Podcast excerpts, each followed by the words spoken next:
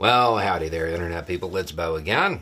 So today we are going to talk about the peace plan that has been put forth by Egypt.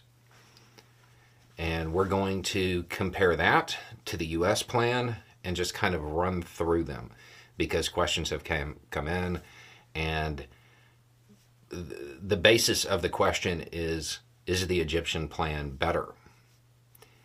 It has some key advantages, but it also has one piece that's just unaddressed. So we will go through it. If you have no idea what I'm talking about, Egypt has put forth a plan dealing with the Israeli-Palestinian conflict.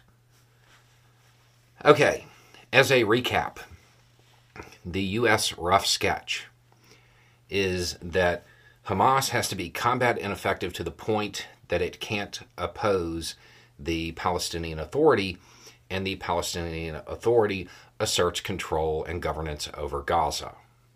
Okay? And then a multinational coalition of the willing that will stand between the two sides and prevent further fighting. Rough sketch of the plan. The Egyptian plan calls for a phased return of captives, and then both Gaza and the West Bank are to be administered by, quote, Palestinian experts, meaning something new, not a faction currently in existence. That's a huge advantage because the Palestinian Authority has lukewarm support. So that is a big advantage. The other thing is because there isn't bad blood between this new entity and Hamas, Hamas doesn't have to be combat ineffective. They just have to agree to it. It was a safe assumption that Hamas leadership would not be cool with the Palestinian Authority coming in. This is something else. So there's a little bit of hope there. It has one more key advantage, but we'll talk about the thing that's missing.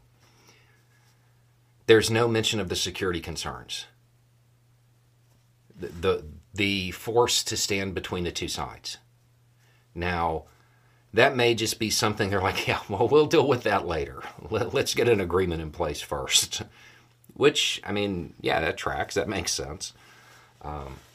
But without that, I don't know how it's going to be successful.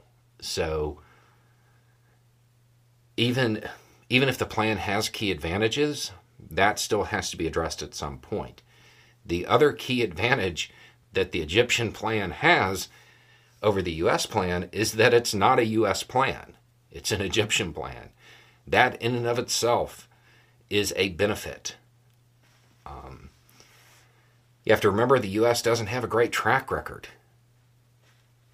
So it may be better received if it's an Egyptian plan. Now the reporting says that the rough sketch, and I'm sure there are more details than what we know, but that the rough sketch was presented to both sides. And neither one of them were enthusiastic about it, but neither of them were like, yeah, no, we're not doing that. So that's a starting point. We'll have to wait and see what more information comes out about it and how it develops. But it's hopeful. It's hopeful. They have one thing that they have to, work out in some way. But they overcame a major drawback to the U.S. plan.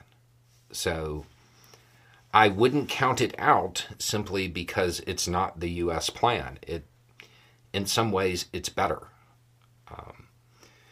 We would definitely have to wonder who the Palestinian experts would be and how they would be picked. That's a big question there.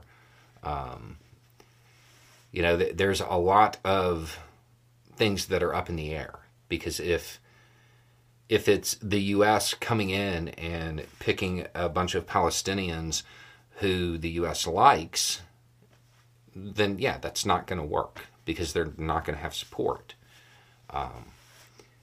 If it's something done by consensus of Palestinian leaders or maybe even an election, I don't know how they would do that given the current situation. I mean, that's something else, but there's an open-ended question there. It's not a bad starting point, and given the fact that neither side just outright rejected it, I mean, that's a good sign. So I don't know that it's better because it seems incomplete, but the parts that are complete seem more doable. But until some of the blanks get filled in, we won't really know. But I wouldn't write this one off yet. Anyway, it's just a thought. Y'all have a good day.